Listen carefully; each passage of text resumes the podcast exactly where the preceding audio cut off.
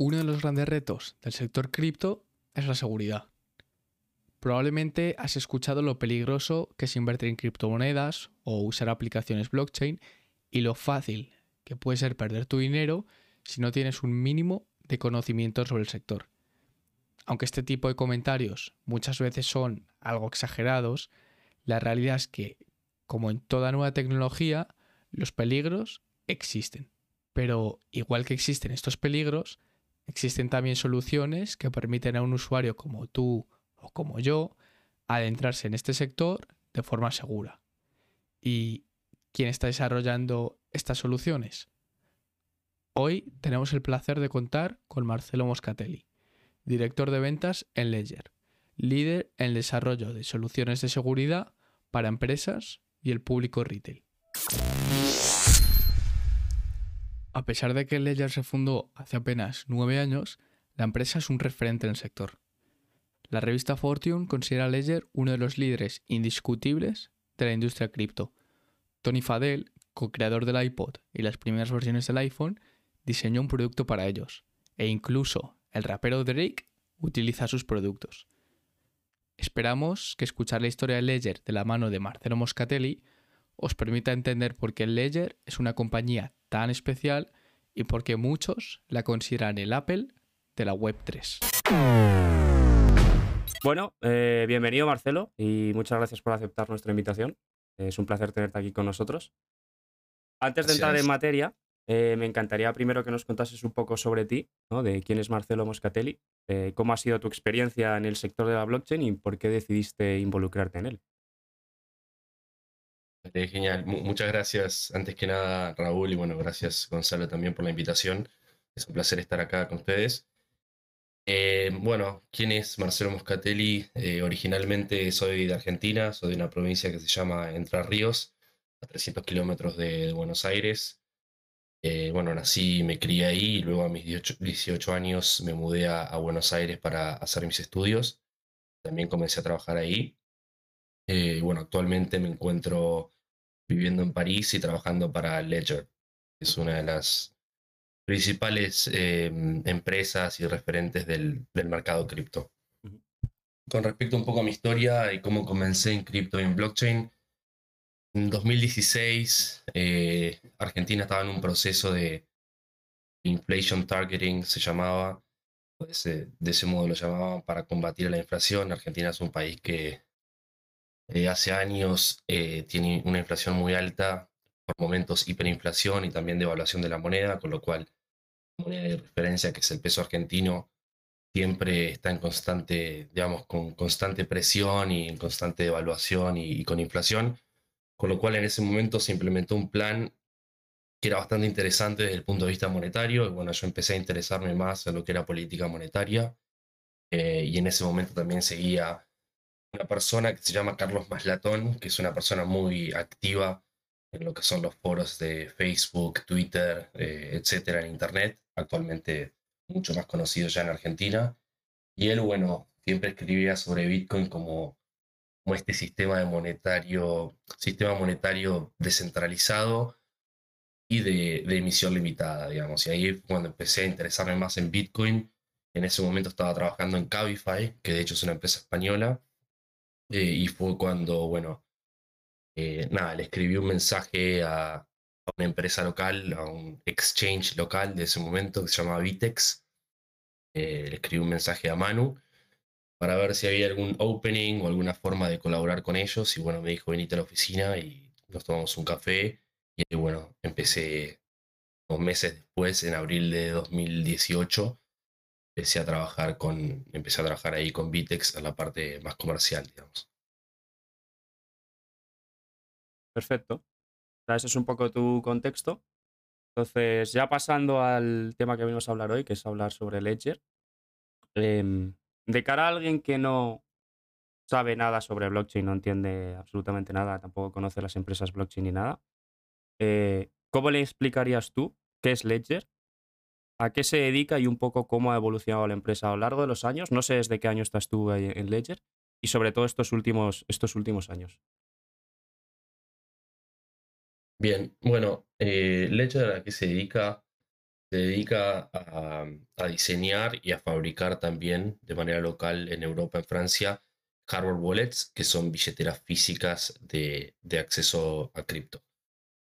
A ver, para alguien que no entiende nada de la materia, que no entiende nada de cripto y de blockchain, básicamente cuando uno interactúa con cripto, vamos a decir Bitcoin o Ethereum, que son los más conocidos, cuando uno interactúa con esos protocolos, lo puede hacer de dos maneras distintas a grandes rasgos. La primera es tener una wallet custodial, una billetera custodial, que en este caso sería una empresa que hace el guardado de las llaves privadas del usuario. Y por el otro lado, o sea, una es tener una billetera custodial y otra es tener una billetera non custodial, en la cual el usuario mismo hace el guardado y el manejo de esas llaves privadas de acceso a cripto.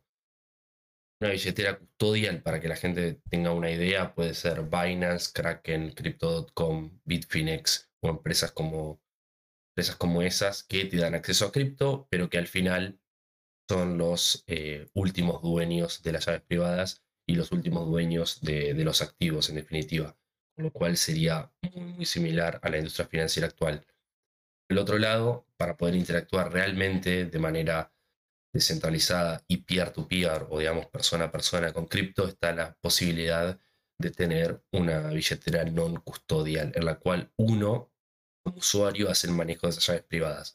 Dentro de esa billetera no custodial existen, a grandes rasgos también, software y hardware wallets.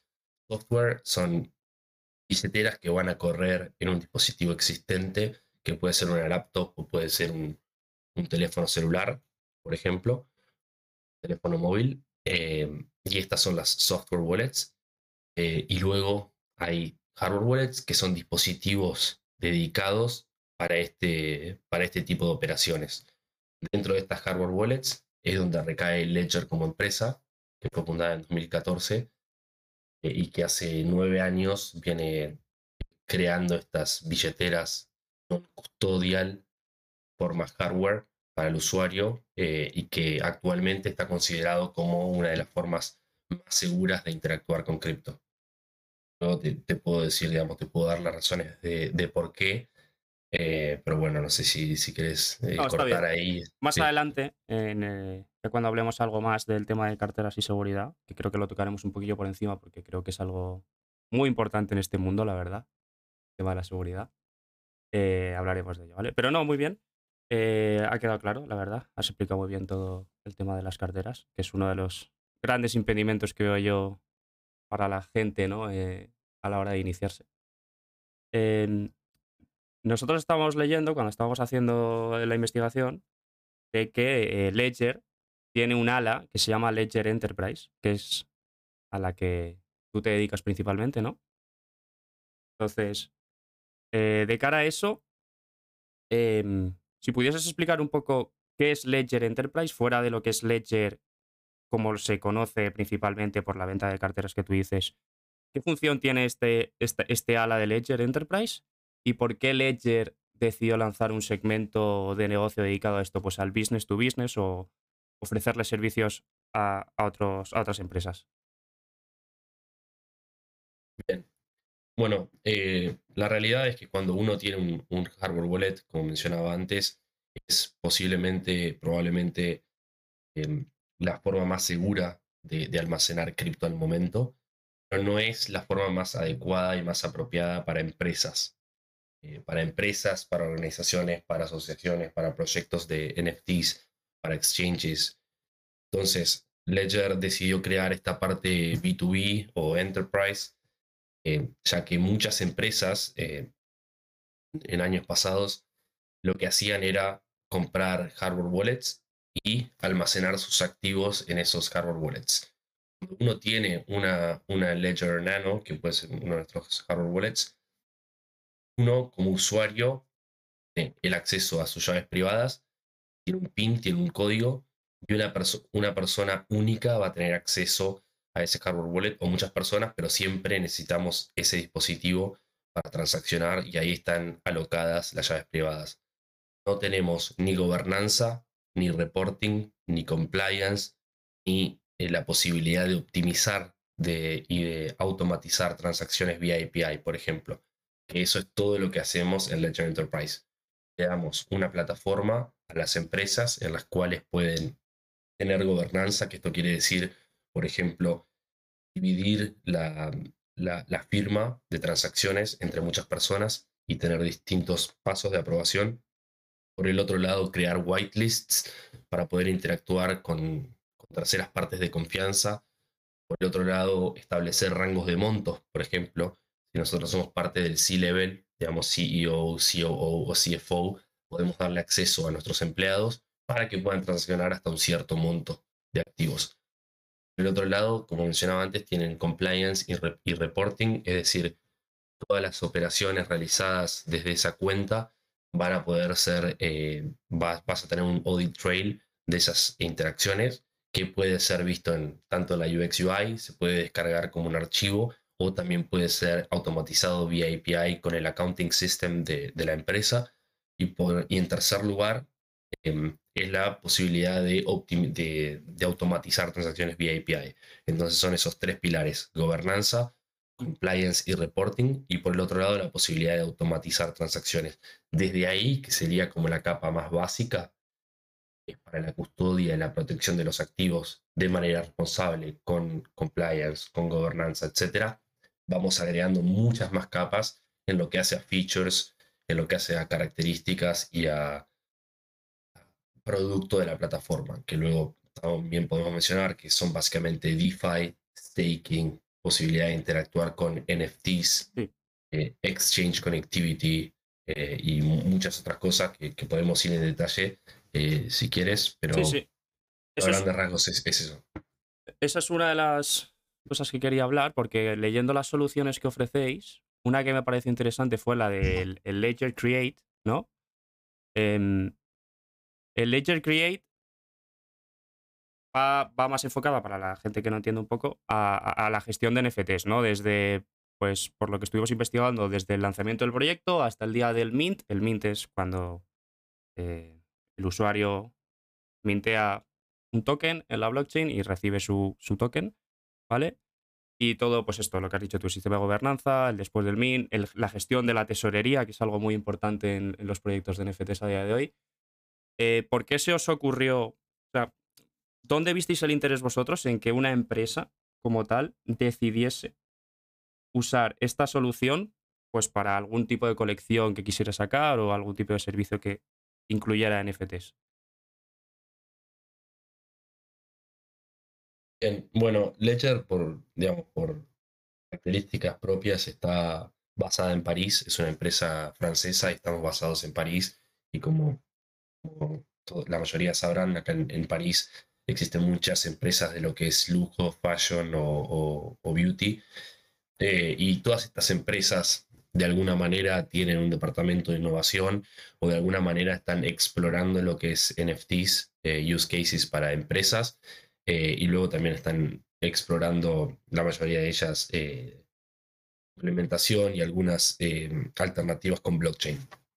Desde ese lado empezamos a tener orgánicamente demandas de empresas que básicamente querían empezar a asegurar sus transacciones. Hay muchas empresas, como mencionaba, de este mundo y de esta industria del lujo, del fashion, que lanzaron colecciones de NFTs, digamos, de público conocimiento: Gucci, Adidas, Nike, Balenciaga, etc. Y todas estas empresas, en principio, teníamos conversaciones y les consultábamos: ¿y cómo están asegurando sus smart contracts? ¿Cómo están asegurando sus NFTs? ¿Cómo están asegurando sus criptos? Con Metamask nos respondían, que es un software wallet. Para la gente que no entiende lo que mencionábamos antes, un software wallet que no es la manera ideal ni la manera más segura. ¿Y quién tiene acceso a las llaves privadas o, digamos, a la master seed a la recovery phrase de esa software wallet, de ese Metamask? A dos desarrolladores de la empresa nos respondían. Entonces ahí nos dimos cuenta que había una clara necesidad de lo que es gobernanza, de tener reporting, etcétera, para lo que son empresas y para empresas de este tipo que tienen proyectos de NFTs. Cuando nos dimos cuenta de eso, empezamos a estudiar todo lo que es vamos a decir, el journey de estas empresas o el proceso, y desde ahí es que, como vos mencionabas, tenemos desde la posibilidad desde almacenar, digamos, y asegurar las admin keys del acceso al smart contract que la empresa va a lanzar, que puede lanzar un smart contract para hacer un proyecto de NFTs, o puede lanzar un smart contract para sacar un ICO y lanzar un token, por ejemplo. Bueno, puede asegurar las admin keys de ese smart contract en la plataforma. Puede asegurar también lo que es su brand identity, digamos, si de repente Gucci quiere comprar un ENS domain, digamos, un dominio, un nombre en Ethereum, lo puede almacenar también en la plataforma. Y luego, bueno, todo lo que hace a enviar, recibir y almacenar NFTs, en este caso ERC721, digamos, ERC721 y ERC1155, que son los estándares de NFTs en Ethereum. Y luego también, además de enviar, recibir y guardar y almacenar NFTs, también pueden hacer lo que es el minteado, como mencionabas anteriormente, y lo que es la distribución de estos tokens de manera, digamos, con escalabilidad, a gran escala, vía API, vía API. Y luego, en última instancia, también tienen la posibilidad de tener una NFT Gallery, en la cual básicamente se lee la metadata del NFT, te muestra la imagen, el video, o lo que sea que ese NFT te lo muestra en la UX UI, y esto de alguna manera también se podría eventualmente usar como white label, cobrandear, y que estas empresas puedan utilizar esto como infraestructura para sus frontends. Entonces, básicamente, cubrimos todo lo que es el NFT Journey, y casi con seguridad te puedo decir que Ledger Enterprise es la empresa que más avanzado está en lo que hace NFT use cases dentro de lo que es infraestructura y dentro de lo que es proveedores de tecnología para custodia. Vale. Me parece curioso porque, según te iba escuchando, vosotros que sí que tenéis más interacciones con empresas, me da la sensación a mí de que realmente hay muchas empresas que se quieren, pues, aventurar en el sector de la blockchain, que o no están muy preparadas o realmente no se han puesto a investigar demasiado, ¿no?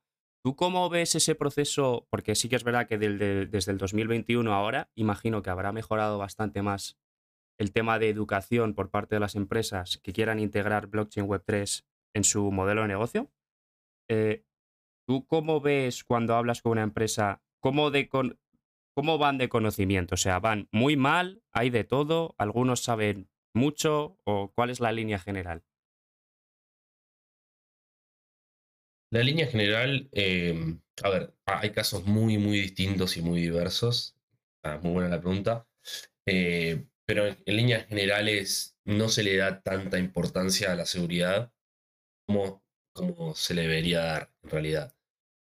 Pero también la realidad es que no estamos acostumbrados como usuarios de Internet a que podamos perder todos nuestros activos o que podamos perder toda nuestra riqueza, básicamente por olvidarnos una contraseña. Digamos, es la primera vez en la historia que nosotros somos los verdaderos dueños de nuestros activos. Antes siempre tenía la posibilidad de preguntarle a tu banco, preguntarle a tu cartera digital, preguntarle a Gmail o a Discord. Yo acabo de olvidarme mi contraseña de Discord y la volví a ingresar, y básicamente me llegó un email para poder restablecer mi contraseña. Lo que es Web3 y lo que es cripto y lo que es blockchain, no existe esa posibilidad. Como nosotros somos los verdaderos dueños de las llaves privadas, si olvidamos nuestra recovery phrase, nuestra frase de recupero, luego olvidamos, digamos, perdimos nuestros activos. Entonces, falta mucho en lo que es educación en ese sentido. Hay algunas empresas que lo tienen, hay otras que no, pero en líneas generales, te diría que hace falta mucha educación y mucho conocimiento al respecto. Nosotros hacemos nuestra parte desde Ledger. Tenemos lo que es Ledger Academy, que se puede encontrar en Internet. Si uno pone Ledger Academy, puede encontrar y puede tener acceso al blog, que hay distintas series de videos que explican todo de forma muy detallada, y hay bien unas historias de casos de uso y demás que el usuario puede empezar a entender y empezar a familiarizarse. La mejor manera es empezar a interactuar y empezar a conocer cripto haciendo, digamos, descargándose una software wallet primero, luego adquiriendo un ledger, etcétera, y esa es la mejor manera de desde mi punto de vista, de poder empezar en lo que es Web 3 y lo que es cripto. Sí, estoy de acuerdo que el gran impedimento yo creo que suele ser al principio la educación. En este Totalmente. Nosotros de alguna manera establecimos todo lo que es la transición de una empresa web, porque el caso que estamos hablando es la transición de una empresa web 2 a web 3, de alguna manera, ¿no? O sea, lo que son estas empresas de fashion o de lujo que ya venían trabajando hace cientos de años y que hoy en día quieren adquirir y quieren involucrarse en la blockchain, como vos mencionabas, que son crypto natives o empresas que nativamente son de internet y nativamente son de cripto. Ahí es mucho más fácil. Ahora, para estas empresas que están en la transición, nosotros dividimos todo lo que es su journey de alguna manera, y lo primero que tienen que hacer es educación, o sea, entender la industria, entender los usuarios, entender a quién le van a estar hablando y quién es esta nueva audiencia que van a tener. Y el segundo punto, luego de la educación, es la seguridad. La seguridad es clave en cualquier tipo de innovación que querramos hacer en lo que hace a Web3, a blockchain, a cripto. Luego viene, digamos, toda la parte de empezar a definir a dónde me quiero orientar, cuál va a ser mi business model, mi modelo de negocios, y luego viene toda la parte de marketing, etcétera. Una vez que ya superamos lo que es educación y seguridad, para ponerlo de alguna manera. Sí, totalmente de acuerdo. Totalmente de acuerdo. Ya pasando un poco a tu trabajo específico, o sea, para que se haga una idea a la gente más o menos, ¿qué rol tienes tú y cómo sería más o menos tu día a día en Ledger? O sea, ¿qué es lo que sueles hacer tú en tu trabajo habitual? Bien, mi rol es Sales Director, básicamente para lo que es la región de EMEA, que sería Europa, Medio Oriente y los países de África.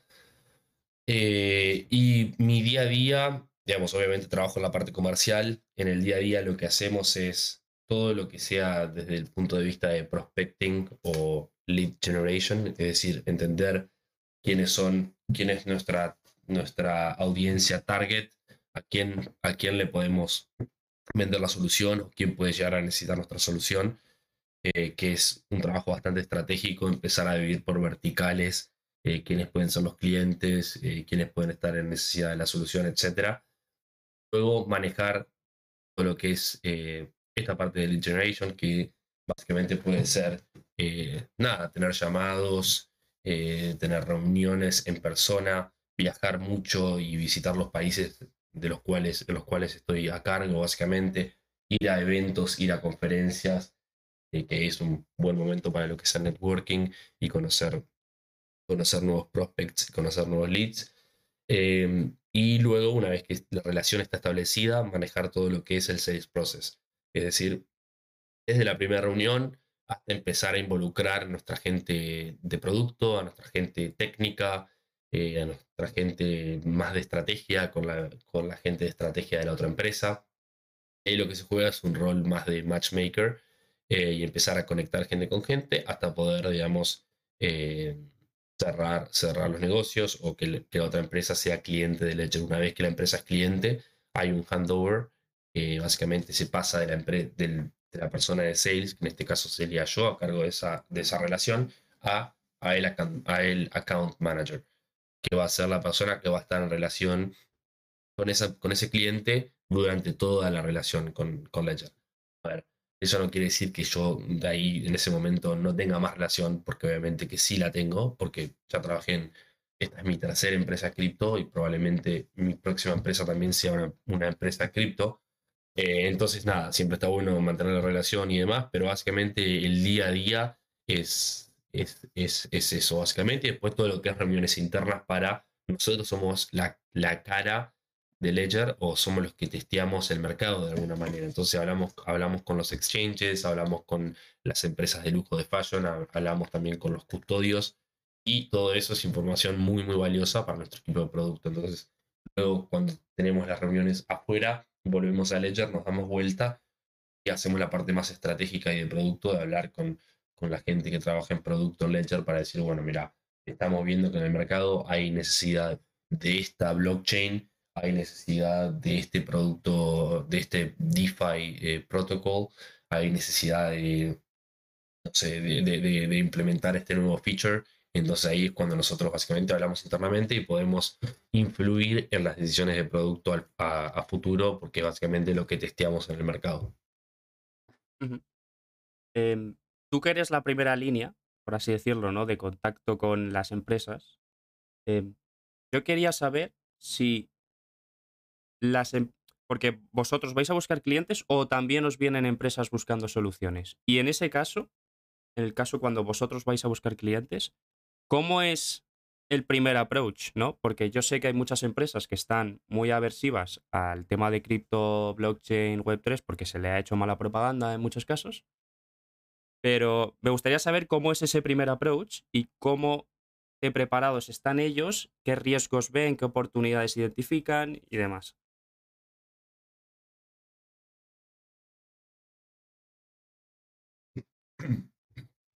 Perdón.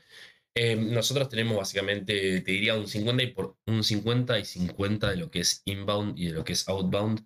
Cuando vienen a nosotros, obviamente la necesidad está clara, el modelo de negocios de su lado está mucho más claro, ya han transitado toda esta etapa de educación y probablemente están en el fin de la etapa de seguridad que mencionaba anteriormente y quieren básicamente dar el paso a empezar a proveer los servicios o en otros casos también básicamente modificar la infraestructura que tiene actualmente o cambiar el proveedor de infraestructura que tiene actualmente. Vale.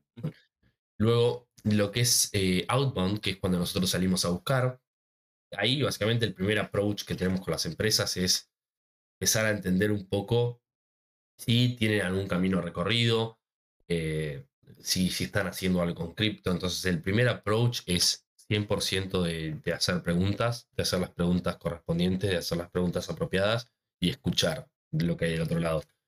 Nosotros no vamos a implementar nada ni vamos a convencer a ninguna empresa de que empiece a hacer cosas con cripto. La realidad es que ya tiene que haber alguna iniciativa de cripto dentro de la empresa, de NFTs, de blockchain, y para eso tiene que haber alguna necesidad. Sí, vamos a intentar crear esta compelling reason, la llamamos, o la razón por la cual van a necesitar Ledger.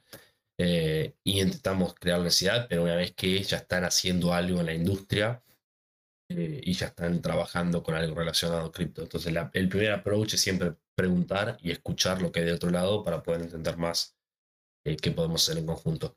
Uh-huh. Eso es. Bueno, ya para cerrar un poco lo que es el pod, quería hablar un poco de cuál es la visión a largo plazo de Ledger, porque cierto es que Ledger ha crecido mucho estos últimos años. Yo personalmente uso Ledger, la verdad. Y bueno, un poco cuál es la visión que tiene Ledger en la industria de la blockchain a medio o largo plazo. Y nada, y con eso nos despedimos. Genial. Qué bueno que seas cliente de Ledger. Espero que seas un cliente que está contento con la solución. Sí, sí. A ver, la Ledger como visión principal tiene todo lo que es empoderar a nuestros usuarios con libertad financiera y con soberanía individual de alguna manera. Eso diría como a grandes rasgos. Libertad financiera, soberanía individual. Que cada uno no tenga que depender de una tercera parte, de un banco, de una billetera, etcétera, y no tenga que confiar en el otro, sino que pueda tener de la manera más segura posible nuestros activos. Dicho esto, actualmente Ledger es el proveedor número 1 en lo que hace hardware wallets en el mundo, con más de 6 millones de dispositivos vendidos en todo el mundo, y básicamente creando constantemente nuevos servicios y nuevos offerings de alguna manera.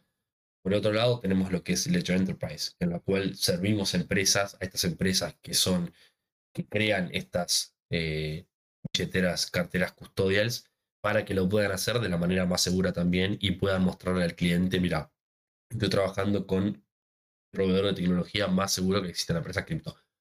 Por el otro lado también tenemos Market, que es básicamente una propuesta y es una plataforma de distribución de NFTs en la cual las empresas pueden distribuir sus NFTs y hacer lanzamiento de sus NFT, de sus proyectos de NFTs. Y en cuarto lugar tenemos todo lo que tiene que ver la propuesta, se llama Protect, y es una forma de tener un híbrido entre lo que sería self-custody y una billetera custodial, que en ningún momento uno está descansando y entregando todo lo que es las llaves privadas a Ledger, sino que se utilizan tres partners para básicamente dividir de alguna manera en tres partes tu master seed o tu llave privada, y en el caso de que uno se la olvide pueda poder recuperarlo. Para esto se paga una suscripción, se paga un fee mensual.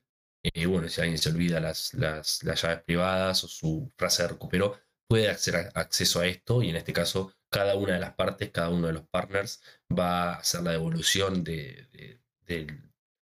tercio de la llave privada al usuario, y el usuario va a poder recobrar su master seed y su recovery phrase. Que esto es para gente que por ahí no está al 100% para lanzarse directamente en lo que es self-custody, entonces tiene que tener un híbrido, y esa es el cuarto modelo de negocio. Lo que buscamos a largo plazo básicamente es que más personas y más empresas puedan ser los propios custodios de sus activos sin tener que descansar en una tercera parte. Entonces 100% enfocados desde Ledger a lo que es infraestructura, a seguir creando infraestructura, a seguir creando los puentes, a seguir creando básicamente sí, los puentes, los edificios, las ciudades, para que la gente pueda tener acceso a cripto de manera descentralizada y de manera peer-to-peer.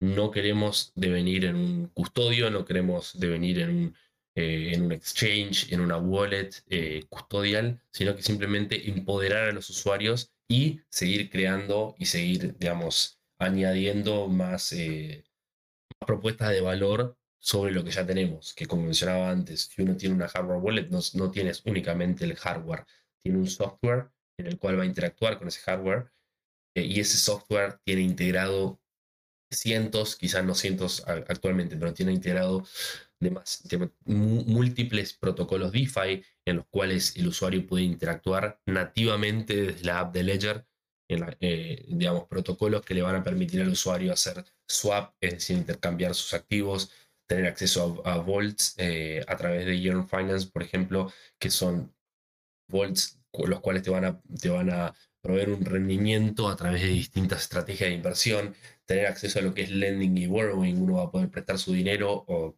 prestar sus criptos o pedir un préstamo también en lo que es finanzas descentralizadas, acceso a market makers, acceso a múltiples protocolos a los cuales van a estar todos integrados, están todos integrados en lo que es Ledger Live. Entonces, una vez que creamos la infraestructura, abrimos nuestras puertas a diferentes protocolos DeFi, a diferentes empresas, a que vengan a añadir sus servicios, sus propuestas de valor, y luego el usuario es el que decide. O sea, nosotros no queremos pusharnos, tenés que hacer algo con Yearn, tenés que hacer algo con Uniswap, tenés que hacer algo con Paraswap. No, nosotros básicamente le abrimos las puertas a los usuarios para que puedan interactuar y elegir lo que ellos quieran, siempre teniendo el dominio de sus activos y la propiedad de sus activos. Entonces, si querés, de alguna manera, nosotros somos como el Apple de cripto, en la cual creamos los dispositivos, creamos la infraestructura y luego el usuario puede hacer lo que quiera. Me encanta porque realmente la función que hacéis es muy importante, porque aquí todos los que somos entusiastas de la blockchain y de la Web3, realmente lo que queremos es que esta industria crezca y se toma como algo realmente serio, ¿no? Como una tecnología que realmente sí que tiene un futuro muy importante en los próximos años. Y bueno, al final todo el trabajo que hacéis vosotros, que las interfaces sean simples, que la gente pueda custodiar sus propios activos, que sea fácil hacerlo, porque la verdad es que hay muchas veces que todo este tema es demasiado tedioso, tanto para la persona media como para muchas empresas. Entonces, que el trabajo que hacéis es muy importante para el desarrollo de la industria. Y nada, y con esto quiero darte las gracias por haber venido aquí a hablar con nosotros. Espero que a la gente le haya gustado, ha estado muy bien. que conozcan un poco uno de los gigantes, una de las empresas que realmente son muy relevantes en la industria blockchain.